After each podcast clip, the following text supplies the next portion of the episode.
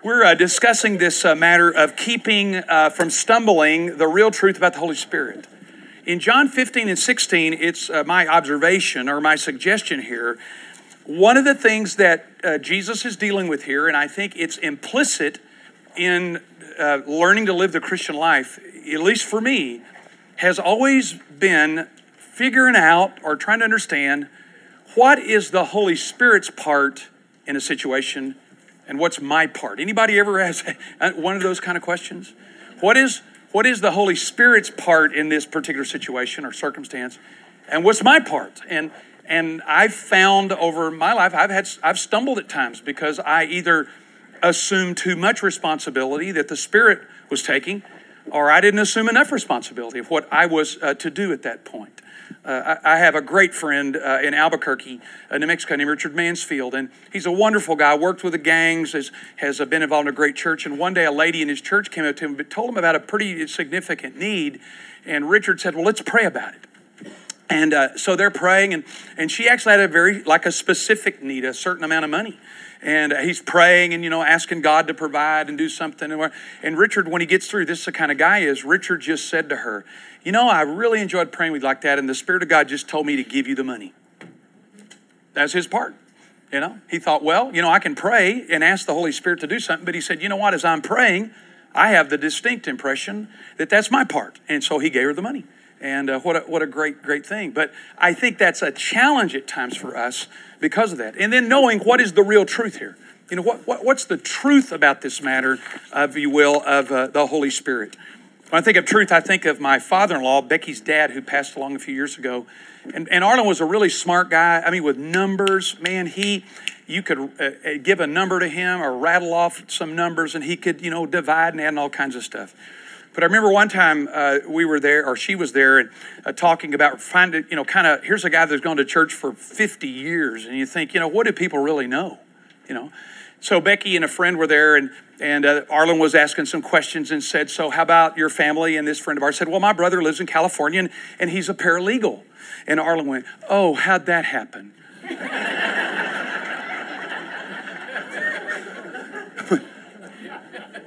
I think he got a word confused here.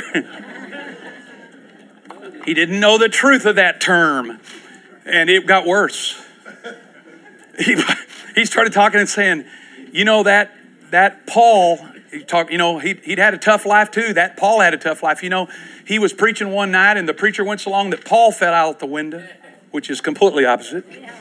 Paul falls out the window, hits the ground, and the dogs licked his blood up. Now, Jezebel, Ahab, Paul, and Eutychus, all of that. Uh, you try you try to sit at that table and, and not smile. Right? Yeah, you try to sit there go, mm-hmm. It really was. So sometimes the truth is hard to come by, you know.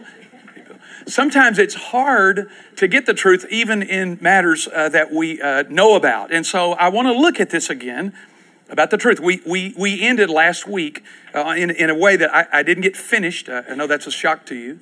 Uh, I didn't get finished with this, and there's an area here uh, that I want to look at because I think it's so important. I said to you last week, and I, I want to say this again and suggest it to you. I think last week we talked about the, the, the truth of the Spirit is that what we've done is we've truncated or we've cut the gospel in half in some ways we understand in John 1 that Jesus is called the Lamb of God who takes away the sin of the world. And we get that and we talk a lot about it. Later in that same chapter, John also says, This is He, Jesus, who will baptize you in the Holy Spirit. And I want to suggest to you that we need both understandings of the gospel. Not only the matter of the Lamb of God that deals with our pardon, but the Holy Spirit of God who deals with our need with power. And without both of those, I'm just going to suggest to you, we're running at a pretty low bandwidth. That if we don't understand that John said both of these things about Jesus in the same time, that Jesus is both the Lamb of God and the one who baptizes, initiates, brings us into a life of the Spirit. Now, I talked a lot about that last week, but I think it's critical. I want to I want to keep saying this to us because I'm afraid that sometimes when we think about the gospel, all we think about is Lamb of God, which that's wonderful. That is wonderful. But we don't think about or talk about this necessity or this importance about baptism or introduction. Baptizo is many the of going under, of the idea of coming in to be initiated or experience the power of the Holy Spirit. And in my judgment, my opinion, if we don't have both of those, we don't have the gospel. We don't have the gospel. We only have pardon and not power. And my suggestion is that this is where Jesus then speaks to this point so much here in John 15 and 16, as I told you, the longest section in the New Testament that refers to the ministry of the Holy Spirit. So here's what we're going to look at again. If you'll begin with me there in verse 26 of chapter 15. When the Helper comes, whom I will send to you from the Father, that is the Spirit of truth, who proceeds from the Father, he will testify about me, and you will testify about me also. I'm going to stop right there. We're not, we're not going to stop there, hopefully, but this is the nature of the Spirit or the Helper. We discussed that last week, but I want to I want to go a little further with this. The, the, the nature of the Spirit or Helper. The word here uh, that is referring to the Holy Spirit is parakletos. It is translated helper. It's uh, translated advocate. It literally means someone who is called to be alongside you. Para means alongside, and kletos means to call. It is literally the helper, the advocate, or this one that Jesus refers to, is the one who is called to be alongside you. Not ahead of you, not behind you, beside you. The imagery here, I think, is really important. That the nature of this Spirit, the nature of the Holy Spirit, advocate, helper, partner, comforter, the, all, all of these terms are trying to get to the idea that the Holy Spirit is there to be with us, not in front of us only. You know, we sometimes think about following the Spirit. I understand that, I, I believe that. But the critical feature or the essential understanding of this one's name is to be alongside you, the helper, the advocate, the partner. Now, now I, I wrote this because I, in, in my notes because I thought I want to talk about something in this area that that helps us to be able to understand the Spirit's ministry. Uh, this word partner is what I used, or helper or advocate is the one to help us and guide us. There's somebody else, though, that's in the picture that we ought to think about. Think about now. Here's the Holy Spirit, the helper, the advocate, the, the comforter. There's another one that we have to deal with called diabolos. Diabolos. That's the word we get the word devil from. And it's always been fascinating to me that the word comforter or the word parakletos is someone who is called to your side to help, right? Someone's called to your side to help. That's why it's advocatus, or the Latin, is the one who advocates for you, the one who speaks in your behalf. He is speaking your behalf. The word diabolos means somebody who slanders you and accuses you. It's been my experience that there are many people that have confused these two voices. The sense of accusation, or the sense of condemnation, or the sense of, if you will, um, uh, not measuring up, is sometimes confused with the advocate, with the comforter, with the counselor. And our failure here on this point, he says he's the helper, he's the counselor, he's the comforter, he's the one. I wrote it like this The Spirit always comes to help us the devil always comes to harm us. Let me talk, say that the, the, the Spirit always comes to help. He's not there for any other reason but to help, not to harm. The, the Spirit, I, I wrote a few of these here that, that maybe are alongside because what, what, I, uh, what, what, I, what, I've, what I realized in this process is that it's important, in my judgment, that we understand when is the Spirit dealing with me? Who is this? you know? Who, who is this? And we understand his name is helper, advocate, partner. But sometimes we confuse what we think is the Spirit with even words of self hatred. I, I, remember reading years ago that one of the words for the Holy Spirit is this helper or the counselor for us, counselor, some translations. And the word devil is the against counselor. Now, I tried to be creative the other day. I was flying back, from, but I didn't get all these all tightened up. But here's what I want to say to you the Spirit is always going to come so you can fix what's wrong. The Spirit is always going to come to me and you to fix what's wrong. What the devil's going to come do is point it out, and you know it's true. There it is. But he comes to paralyze you. Paralyze you. When are you ever going to admit you're just not going to make it? The devil's voice, the devil's coming is not, he, he's not there to help. He's there to paralyze. He's there not to correct things or to fix things because if we correct things and fix things, then we're walking what? In the Spirit. Is that what the enemy wants you to do? No. I said to you a couple of weeks ago, what I've recognized here and understood in this ministry is the devil always comes to depress and to make you fear and to make you think there's no hope. When the Spirit of God is coming, there's always, it's specific and it's fixable and there's hope. It's specific and fixable and hope. When the Spirit is correcting us or disciplining us, it's critical that we understand He has come alongside to what? Help us. I don't know about you, but I grew up in a church that, oh, and I'll talk about this later. I, I, there was a guy in my church that thought every time the Spirit of God dealt with, just beat the living daylights out of him. I told, you know, I, I have a tendency to speak when I maybe should think. But I just told him one time, I said, You're sick. and I was his pastor. Again, another reason. I just told him, I said, You're ill. You're sick. If you think that when God is dealing with He's trying to beat you up,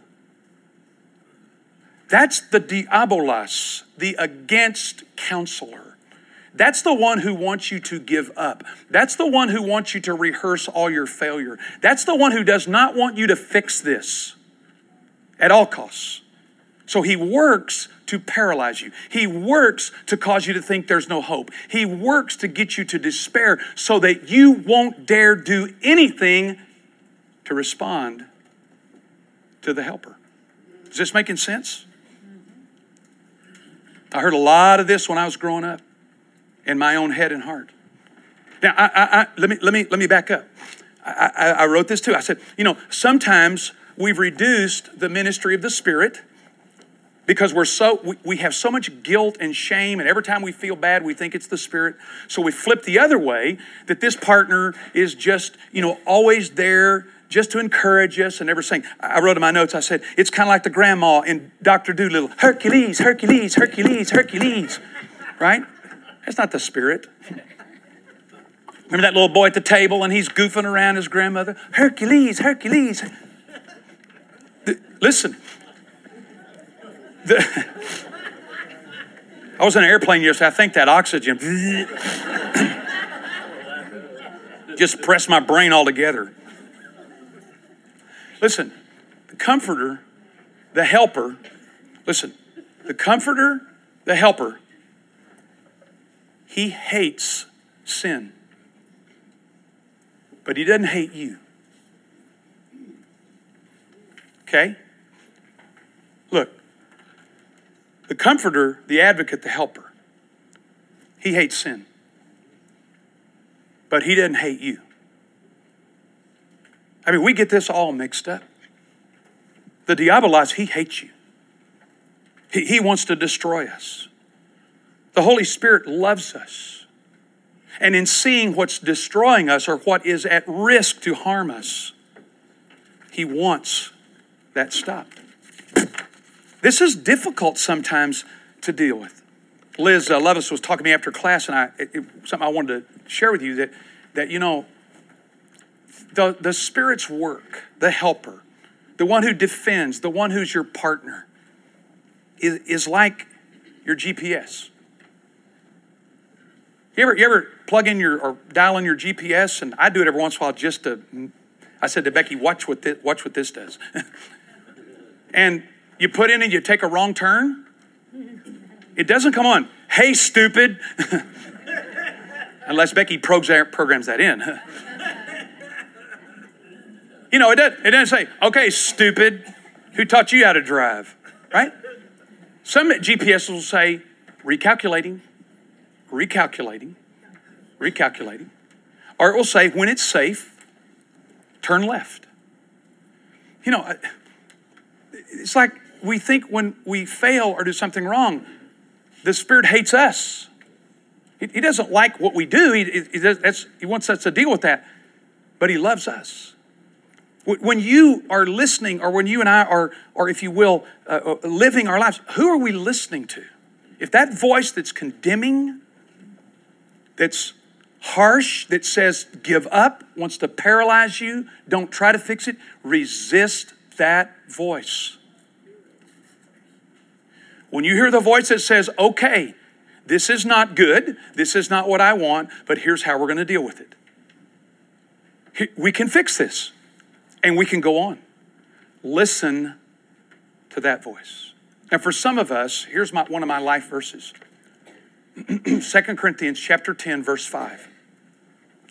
The weapons of our warfare are not carnal, but are spiritual to the tearing down of spiritual strongholds.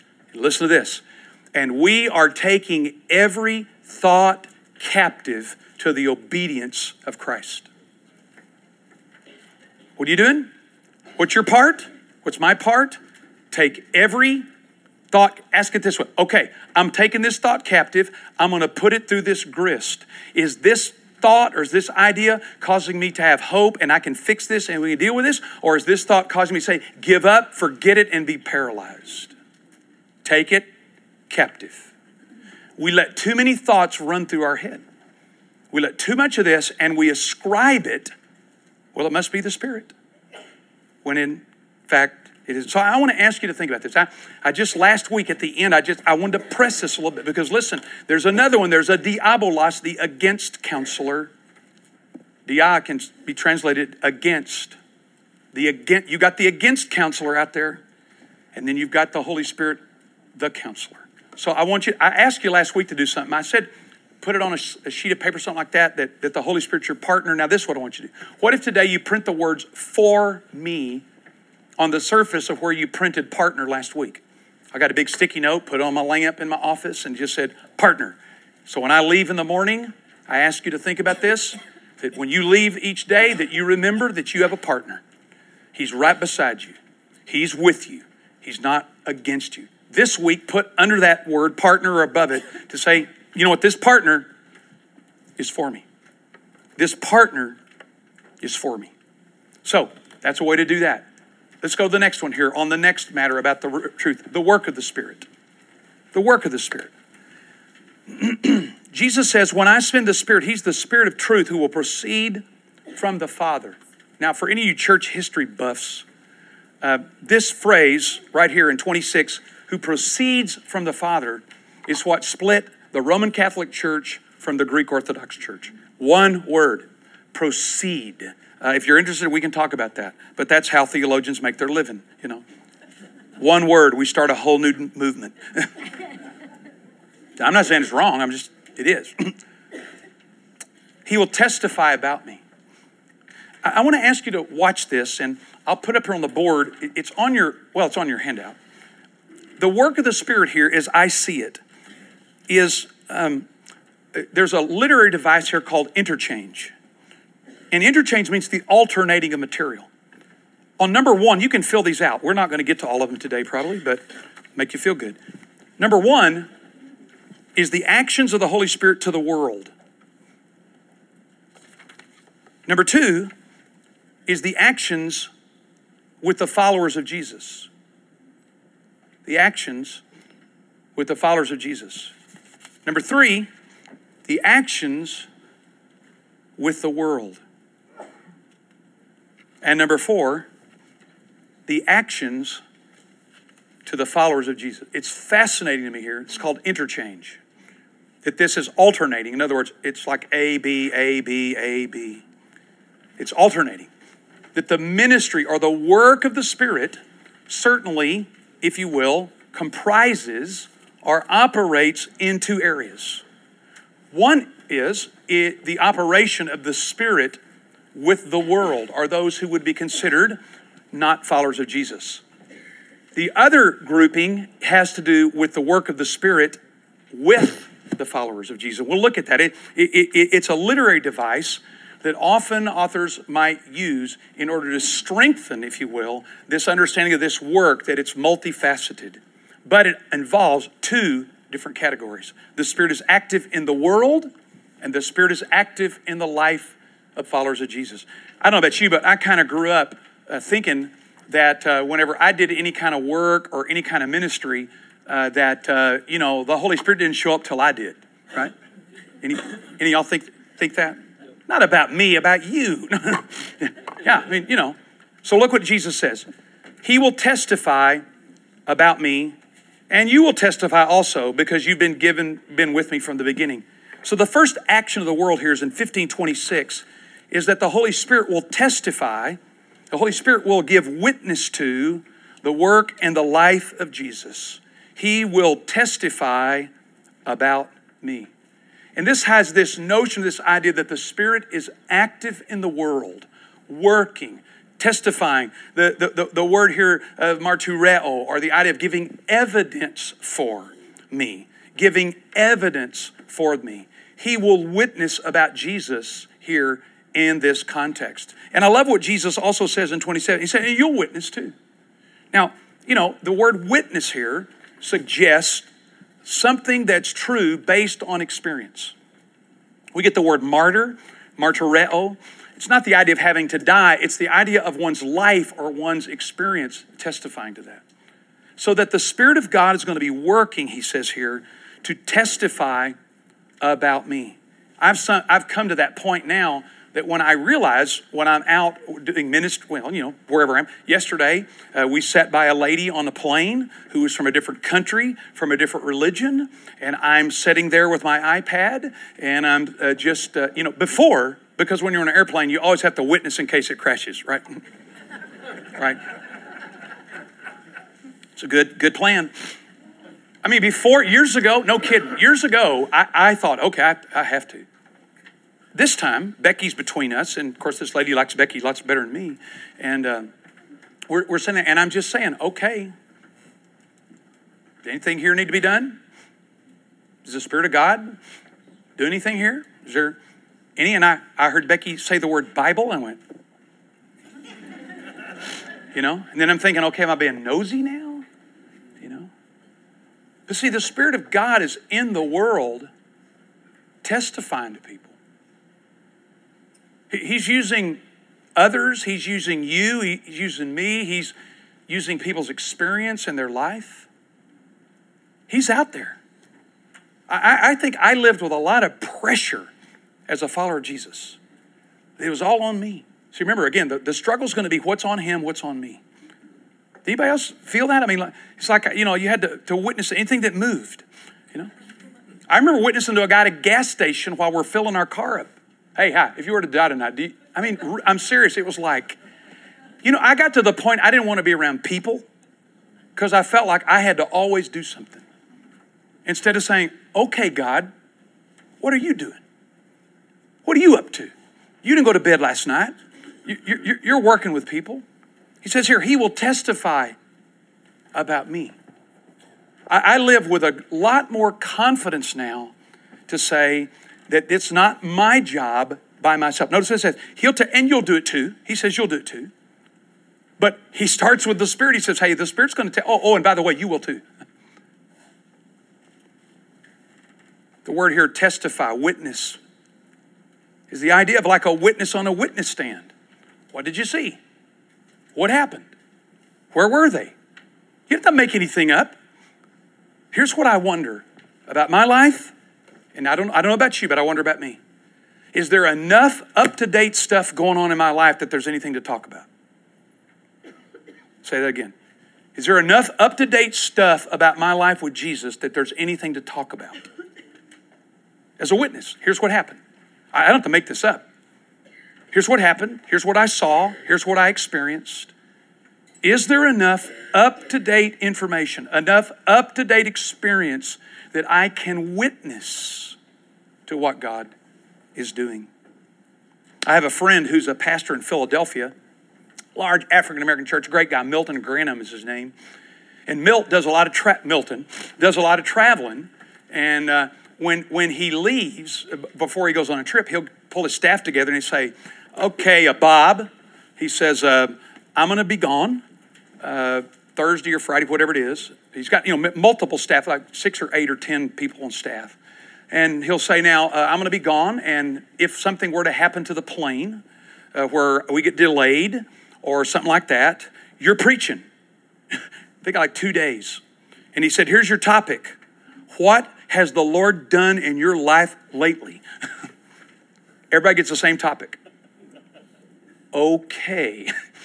What has the Lord done in your life lately? Hmm.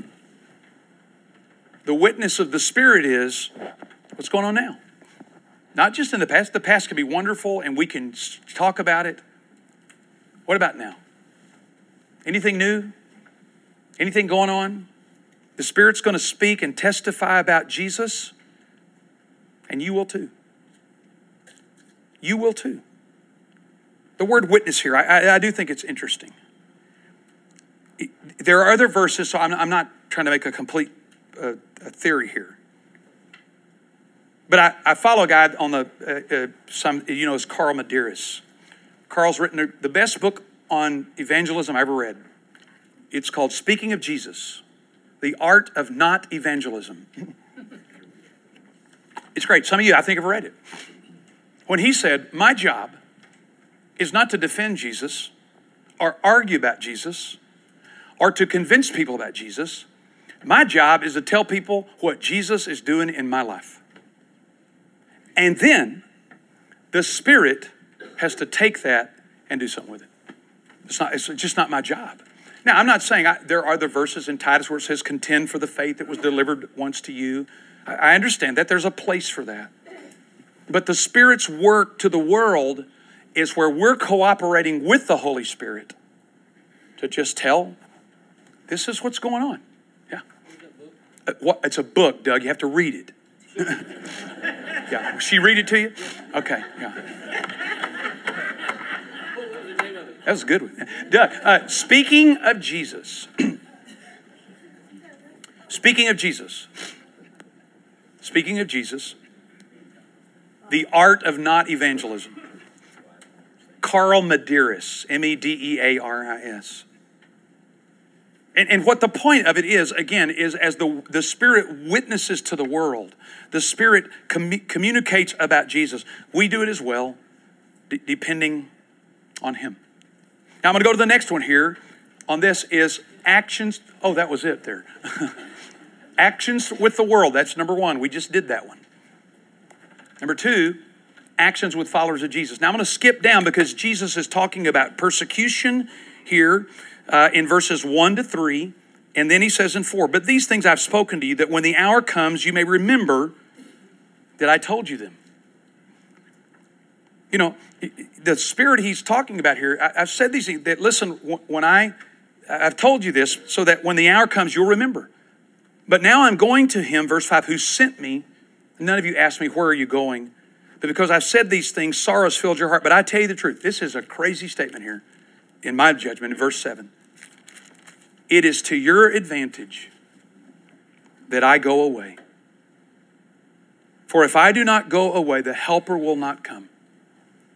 But if I go, I will send him to you. Now, can you imagine walking with this guy Jesus and seeing all these miracles and being around him for days and having opportunities? Hey, it's going to be better for you for me to leave. That's when I would have done a little arguing. I would have said, Are you out of your mind? Right? I know he's a son of God, but I'm just saying, wait, let's just think here for a second. You know us. You've been around us, but but the idea it's to it's to your adv- this is why I'm saying this is part of the gospel we're not talking about. It's to your advantage that I go away, not just die on the cross, go away. Because if I don't, the Spirit will not come. Now, there's a lot of technicalities here in this regard, but some possibilities. What does it mean that it's your advantage?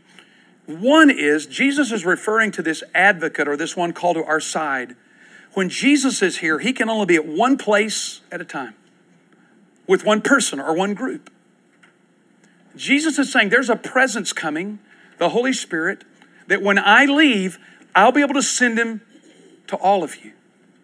I, you'll, you'll be able to experience the presence of the Spirit on an individual basis as a community in ways that you can't right now. I wrote in my notes Jesus was external, he was there. You could touch him, you could talk to him. The Holy Spirit is internal. The Holy Spirit is internal. That's, that's a possibility that he's just saying, look, there's something greater. I, I've, as I reflected on this over the years, I've thought, you know, the, the gospel really teaches us that there really is something incredible about it to say you have the opportunity to have the indwelling power of the Holy Spirit, that Jesus himself would say, that's better. I, I don't know that I understand that. I, am too tied up to this physicality of being able to touch him and talk to him. Would Jesus say to you and I, hey, you know what, Cliff? You got it better than my disciples. Wait a minute. Yeah, because you have the presence of the Spirit in a way they could not. Just, just let that rattle around your head for a little bit. That you and I are at an advantage over the disciples in the reality or the experience of the Holy Spirit.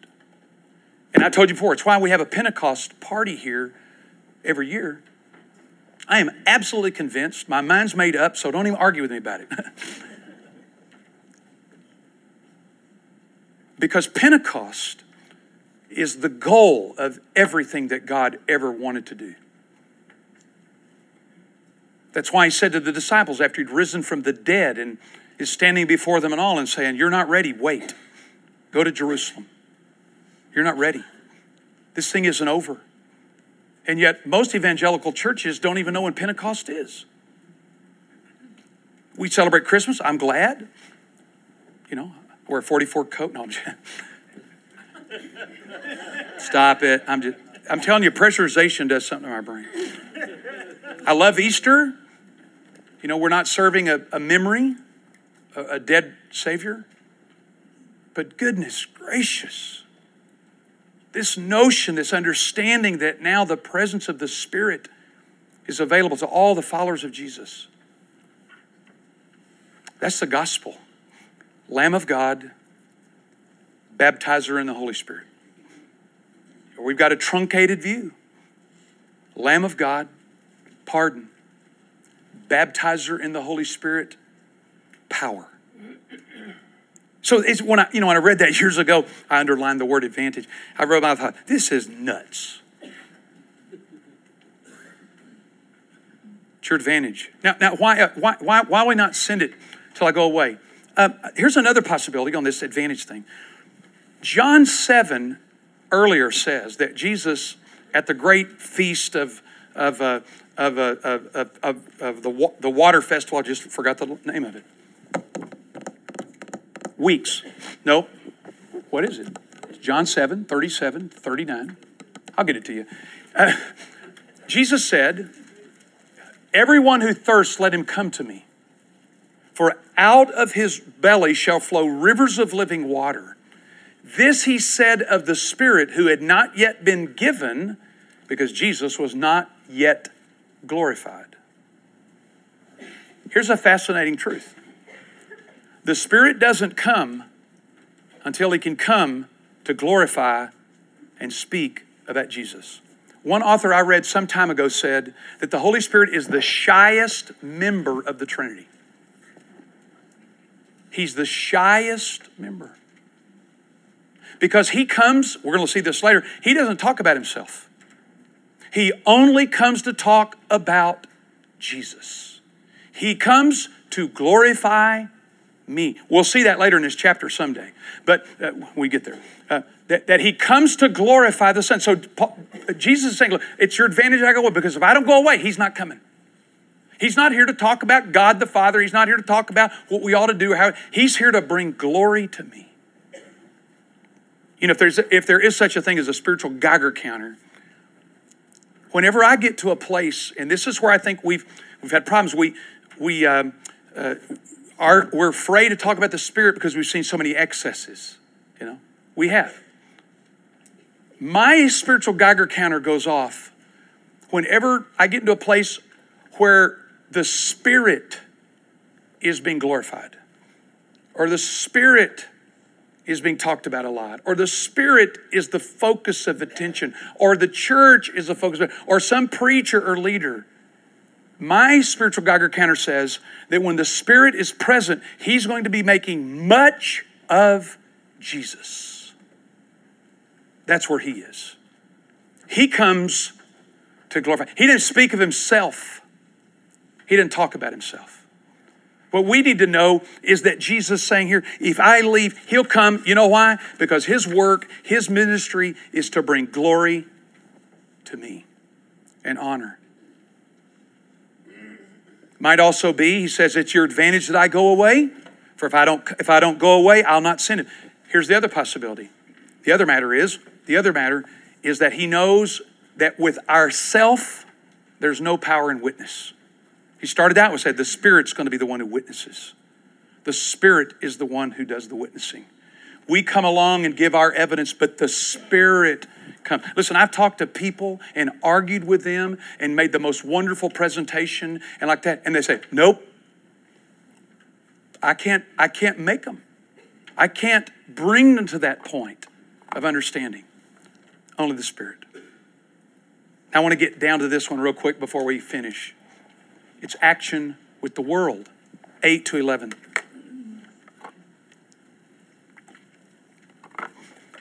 And when he comes, he will convict the world of sin and righteousness and judgment.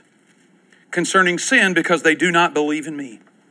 Concerning righteousness, because I go to the Father and you no longer see me. And concerning judgment, because the ruler of this world has been judged. This is this speaking again. We started with the work of the Spirit with the world to witness to the world, and we work with Him. The second one is the ministry to believers. Now is the actions of the world. I'm going to ask you to consider something here. New American or New American Standard here uh, says when He comes, He'll convict the world concerning sin.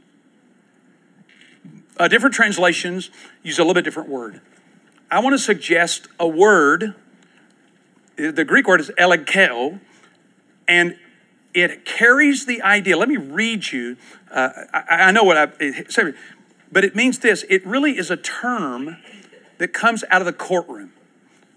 Now remember, some translations translate the Holy Spirit this advocate or the, the, the defense counsel or defender. The Spirit's work here is to convict the world of sin. But Leon Morris says it like this The term convict means the result of cross examination for the purpose of convincing. I teach my students this. I think we've got the word convict all, as my mom would say, gommed up. And when somebody gets convicted, they're going to jail. And it carries with the idea of finality. I want to suggest you this word comes right out of the legal world that Jesus is saying, in addition to this, is this. When the Holy Spirit comes, He's going to convince the world. I tell my students this the reason you still sin and monkey around, or I do, is not because we're not convicted. We feel bad. What is it? We're not convinced. We're not convinced. You, you, get some, you can get somebody where they feel terrible about something. Oh, I know it's terrible. I shouldn't be doing that. But I'm not convinced. That the Spirit comes not to convict and condemn the world or to bring the world in some kind of finality. He comes to convince the world. This is what you've done. and it carries in our understanding more of an idea of reasoning with people, or at least the Spirit is trying to bring some reasoning to them instead of some finality to them to say the Spirit comes to convince them. I don't know about you, that helped me when I was studying that some years ago to say, listen, I'm here to let the Spirit do His work, and, and I'm trying to, bring you to the point of convincing. Not convicting, not making you think it's all over, not that you're done, but to bring some convincing to the truth. You know? Was it Abraham Lincoln said? I saw his mind. We, I took Becky to D.C. this weekend and or week, and we goofed around there. And and uh, uh, what he said, you know, a man convinced against his will is of the same opinion still. You know, you force somebody into something. You make somebody think something. Their opinion hadn't changed any. The Holy Spirit doesn't come to just blow us over and, and, and scare the living daylights out of us and just frighten you beyond belief to where you're just convicted. You feel like a dirty, rotten scoundrel and all of that. And, you know, here's all, the, but you're not convinced. I want to suggest to you the work of the Spirit to the world is to convince them. Maybe I'm different than you, hope in a lot of ways, but you're not like me. But it settled me down. I'm not here to convict a person. I'm here to allow the Spirit, through His work, to convince someone. I had a guy one time I was witnessing to, and I'd shared as much I knew as the gospel as I had, and he said, I said, Would you like to receive Jesus as your Lord and Savior? Nope. Okay. Okay? I'm not going to try to convince you or press you or push you to do something you're not convinced about. Why, why would I want to do that? I told you again, this guy in my church, he would come to me after church. He'd, Boy, Pastor, you're preaching today. I thought, what do you mean? His name was Paul. He's dead now. I don't know what that has anything to do with it, but yeah. He could probably just hear me. But he would say, Man, I could tell you were preaching, the Spirit was here tonight because I'm ready. You were really stomping on my toes. See, this guy had the idea of conviction, not convincing. And he sort of lived like that from beating to beating. you know? You ever gone to church where it feels like, okay, let the beatings begin? You know, morale well, the beatings will continue until morale improves. I had a friend that said that. They saw that in office. Yeah, the beatings are going to continue until the morale pr- improves. You can get people under conviction. They feel bad. They feel shamed. No change till they're convinced. Once a person's convinced, they willingly, on their own volition. Now, what is, what is Jesus trying to tell us. One is, I don't have the one is convince them of sin. Notice what he says there. Convince them of sin. Why? Because they do not believe in me. Doing some research on this and continuing to study this, that really, in, in many ways, what we need to understand is that all sin is unbelief. When I sin or you sin, it's because I say to God, I don't believe you. I don't think you know what you're talking about. I don't think you understand the pressure I'm under. All sin has at its fundamental root an unbelief in the person of Jesus. Now, I, this, you know, I, again, I tell my students, this gets real personal. I grew up in a church that thought sin was just breaking a rule. As long as I didn't know the judge, I didn't care. right? I, if I didn't know the judge.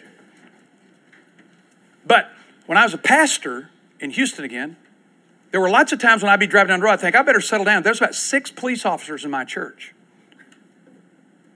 And I thought, you know, it's, it's a little personal now. I wouldn't want Gary or Danny or Rob or Bob or any of these guys to pull me over and say, What are you doing, man? You're speeding. I know. Why? It's personal now. It's not just breaking a law, it's not just doing something wrong, I know in some book, it's Danny having to pull me over or, or, or, or, or Gary. These guys are police officers. I know them. They're in my church. Sin has this incredible personal quotient to it. You don't believe me, Cliff. Man, that's been the hardest pill for me to swallow. I know there's temptation. I understand there's an enemy trying to give you, but when, when I have to finally say, God, there's, there's an unwillingness on my part here to trust you. What is it? What is it that I don't trust you about on this one? What is it that I think I give myself a pass on this one and, and think I know more than you do on this, that I'm okay? That's made it real personal for me. It, it at least has caused me to say to God on different occasions, not, what am I doing wrong? It's asked me, what's wrong with my heart?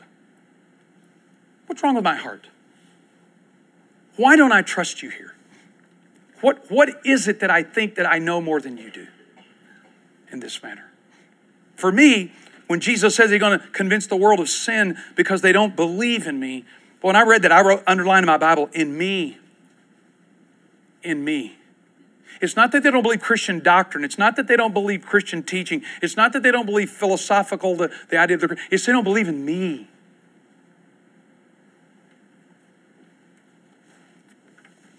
He's going to come and convince people that. The, the, the reality, one author put it this way sin always puts self at the center.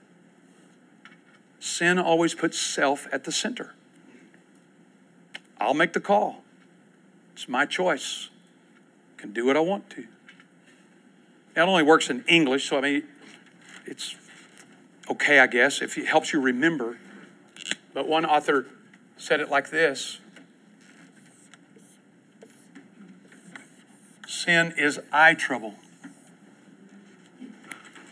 Sin is eye trouble. I am going to make the call. Now, again, I've said to my students before, there, you know, there are lots of things at times that I've had to make a call because I don't, I don't know what to do. You know, I mean, I, I don't know. It isn't sinful, you know, it isn't immoral, it isn't wrong, you know. I remember, you know, I told Becky we were trying to decide to come to, to teach here at Mid America. I said, what's so hard about this is it's, you know, teach at Mid America or remain a pastor.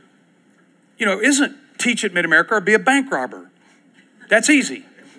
I got that one you know, or, or, or, or you know, or teach at Mid America or, or embezzle some money at work. Simple, right? There are times when we have to make a decision, and it's hard, and we don't know which. Yeah, the best I know to do. It's the best I know to do. I can remember thinking back years ago. I thought, just before I got married, I thought, man, am I doing the right thing? You know, I mean, I was scared to death of Becky's parents. No, not her. No, she was nice. But I had to make a decision. Of course, she made me, but I'll talk about that later. This is when this is when I set up the right to say, I know what God said, or I know what He requires, and I'm not going to do it. It, ladies and gentlemen, it comes back to I trust myself. And that's the rub right there. He says also that he will judge or convince the world of righteousness. Isn't it interesting here? It says, and concerning righteousness, because I go to the Father and you no longer see me. Isn't it interesting? I, being right, righteousness is really a long, you know, college word for being right. Being right. At the end of U.S. Marshals, Wesley Snipes says, righteous. How do you feel? He probably didn't see that movie, but that's what he said. It means being right. Listen, when Jesus goes to the Father, it proves he was right, the world was what? Wrong. Isn't it fascinating? The world thought Jesus was a sinner when they were. He says, the Spirit's going to convince them listen, I've gone to the Father, which indicates, which reveals, which declares, I'm right. And then he says right here, and concerning judgment, because the ruler of this world, has been judged. It's interesting tense here. The Holy Spirit's going to come and convince people of the judgment that the ruler of this world, you know, as I've gotten older, I've watched this in my life and other people's lives. That the Spirit of God, I see bringing clarity and clarity to people to saying, this world is not my home. And I'm not just talking to old people. I'm not that old yet. I'm talking about the ruler of this world has been judged. Now, I, that's an interesting idea because it looks like he's pretty much in control still. you know? Oscar Cullmann, who's a great scholar, uh, uh, a theologian, said it's like this because when Jesus came and as he enacted and as he uh, participated in the acts of, of atonement and then the resurrection and then the Holy Spirit, this world has been judged. Oscar Cullmann said it's like this. We went yesterday, the other day, by the World War II monument. What a what an incredible place. Cullmann said it like this, because I had a guy in my church who was on the D-Day invasion. And uh, his name was George Peoples. And Cullmann said it's like this that every historian would say that on that day, on the beaches of Normandy, the outcome of World War II was settled. It was over. When that happened, the outcome had been settled. The mopping up, the enforcing all of that took time, and there were casualties, and there were people who died. But the outcome was never in doubt. It was never a question Will the Germans rally? Will they be able to get? He said, Cullmann said, and this is exactly with the coming and the work of Jesus Christ. The outcome is settled. It is done. The ruler of this world has been judged. He has been brought to the court. He now will stand before God in final judgment in the future, but it is done. It doesn't mean he can't create havoc. It doesn't mean that he can't create trouble. But the followers of Jesus know that the work of the Spirit is to convince the world to say, you're on the wrong side. This thing has been judged. The ruler of this world has been judged. I don't have time to finish this as usual. But let me ask you something. Are you doing your work or are you doing the spiritual work? Now, we live in a time, listen, we, we live in a time right now where a lot of us are upset and irritated and all kinds of things. Our work is to witness. Our work, according to this, is to tell people what Jesus has done in our life. The Spirit's work is to convince. Okay? Sometimes I think we think it's our job to convince them whoever our job is. But Jesus says here there's a ministry to the Spirit to us, and there's a ministry of the Spirit to the world. If we get wrong, like I said before, where the problem comes, we get to stumbling, we take on His job instead of ours. Or we don't take our job and His. So let me ask you today what's your job? What's mine? What's our role to do? Is there something up to date you can tell somebody about this week that Jesus has done in your life? Are there people that you may have been praying about or trying to kind of twist their arm a little bit to convince them that you ought to this week say, you know what, I'm leaving that to the Spirit? I'm going to tell people what you've done in my life, but the arm twisting, the convincing is not my job. It's not my job and to walk into that with some confidence that the Spirit has a work with you and me and with the world. Let's pray. Now, Lord Jesus, as you know, as you said, it's to our advantage that you leave and to send the Spirit to be with us as we witness and tell people what you've done in our life. And you are out in the world convincing people through the power of your Spirit. Help us to take our role seriously and not assume yours. Help us to live with the confidence that we not only have experienced the Lamb of God who took away our sins, but we are experiencing the presence of the Holy Spirit as we open our lives to allow you to live and work through us. This gives us confidence, gives us hope as we enter this week before us. We pray this in the strong and mighty name of Jesus. Amen.